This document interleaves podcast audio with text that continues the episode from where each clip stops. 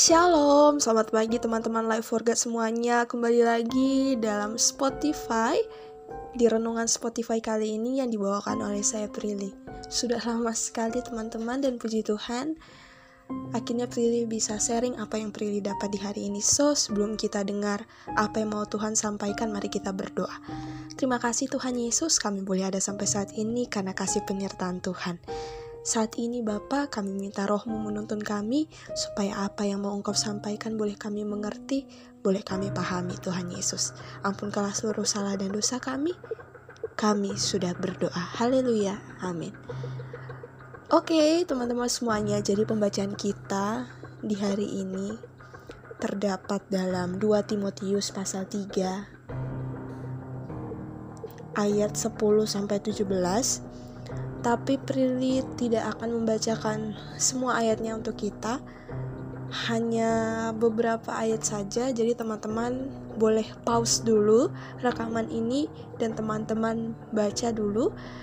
Dari ayat 10 sampai ayat 17 dengan judul pembacaan iman bertumbuh dalam penganiayaan dan dalam pembacaan kitab suci.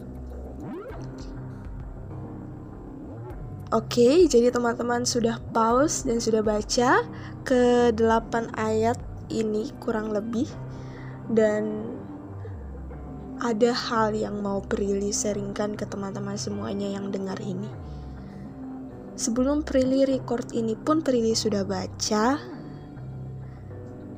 Dan beberapa waktu lalu Prilly juga sempat ikut kegiatan di gereja Kegiatan itu namanya penguatan kapasitas badan pelayan. Jadi kami yang merupakan badan pelayan dari anggota-anggota muda menerima materi kurang lebih 3 jam. Tapi kata pematerinya itu bukan uh, materi, dia lagi nggak ngajar, tapi dia lagi membekali kita dengan pelajaran-pelajaran kehidupan yang harus kita hadapi. Di ayat yang ke-12, teman-teman di situ berkata bahwa memang setiap orang yang mau hidup beribadah di dalam Kristus Yesus akan menderita dianiaya. Teman-teman boleh rasakan sendiri lihat dari sekitar teman-teman, kita sering dengar bahwa ikut Tuhan Yesus tuh nggak gampang, jalan hidupmu nggak akan mulus dan pasti banyak batu loncatan, banyak rintangan, bahkan mungkin kamu jatuh terperosok. Karena itulah bukti nyata dari ikut Tuhan kegampang apalagi di zaman-zaman yang seperti sekarang ini teman-teman. Banyak orang-orang Kristen yang menderita dianiaya banyak orang-orang Kristen yang disalahkan atas perbuatan mereka yang sebenarnya tidak salah. Banyak orang-orang Kristen yang disalahkan karena mereka memberitakan kebenaran dan A dan B dan lain sebagainya jadi zaman yang sedang kita alami sekarang adalah penggenapan kitab Tuhan dalam hidup kita. Jadi setiap detik yang sedang kita alami teman-teman adalah penggenapan firman Tuhan. Firman Tuhan sedang digenapi sekarang. Dan Prilly ingat sekali jadi pelayan firman waktu itu berkata bahwa di zaman sekarang ini keras ya Prilly kayak sering banget bilang zaman sekarang kita hidup di zaman yang keras. Karena memang Prilly merasakan sekali kayak sekarang harus melewati hal-hal itu kayak sulit banget ya kan?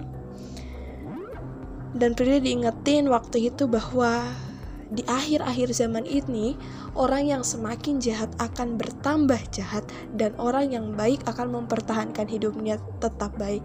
Oleh karena itu, teman-teman kita yang saat ini masih berperilaku jahat, tidak berkenan di hadapan Tuhan, mari kita introspeksi diri supaya hidup kita ini bisa berubah.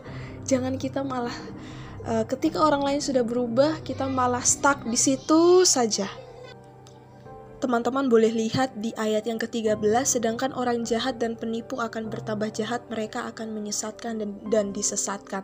Nah, ketika orang bertambah jahat terus ketemu orang jahat yang lainnya, mereka bisa menyesatkan satu sama lain dan akan disesatkan. Untuk itu, teman-teman, ayat ke-14 bilang bahwa tetaplah tetapi hendaklah engkau tetap berpegang pada kebenaran yang telah engkau terima dan engkau yakini dengan selalu mengingat orang yang telah mengajarkannya kepadamu. Itu teman-teman intinya kita nggak bisa melepaskan diri dari hal-hal duniawi karena hal-hal itu akan selalu mengikuti kita dan mengelilingi kita di mana pun, kapan pun, situasi apa pun, di mana kita berada gitu kan. Dan ingatlah teman-teman, ketika firman disampaikan kepada kita dan kita merasa tertampar, kita merasa itu benar-benar relate dalam kehidupan kita, kita nggak boleh marah, kita harus terima itu karena firman adalah teguran dan teguran yang nyata firman dinyatakan untuk mendidik kita untuk membentuk pribadi kita yang lebih baik lagi. Ayat 16 bilang seperti ini. Segala tulisan yang diilhamkan Allah memang bermanfaat untuk mengajar, untuk menyatakan kesalahan, untuk memperbaiki kelakuan dan untuk mendidik orang dalam kebenaran. Yang pertama bermanfaat untuk mengajar. Mengajar kita menggembleng mental kita ya kan. Apalagi banyak nih di zaman-zaman sekarang mental illness lah ya kan? Uh, kena mental dus sedikit-sedikit kena mental firman langsung kena mental ya kan? Ya itu gunanya firman. Setelah itu yang kedua menyatakan kesalahan. Nah benar sekali ya kan Firman disampaikan untuk membuat kita mengoreksi diri kita sendiri supaya kita sadar jika kita berbuat salah maka kita harus berubah. Nah, yang ketiga memperbaiki kelakuan. Kelakuan tingkah laku kita yang kurang berkenan terhadap orang tua, teman-teman, bahkan Tuhan Yesus yang terutama ya harus kita revisi, kita perbaiki supaya apa yang kita lakukan itu jangan sampai malah menyakiti lagi orang-orang di sekitar kita. Terus yang terakhir untuk mendidik orang dalam kebenaran. Ya kan?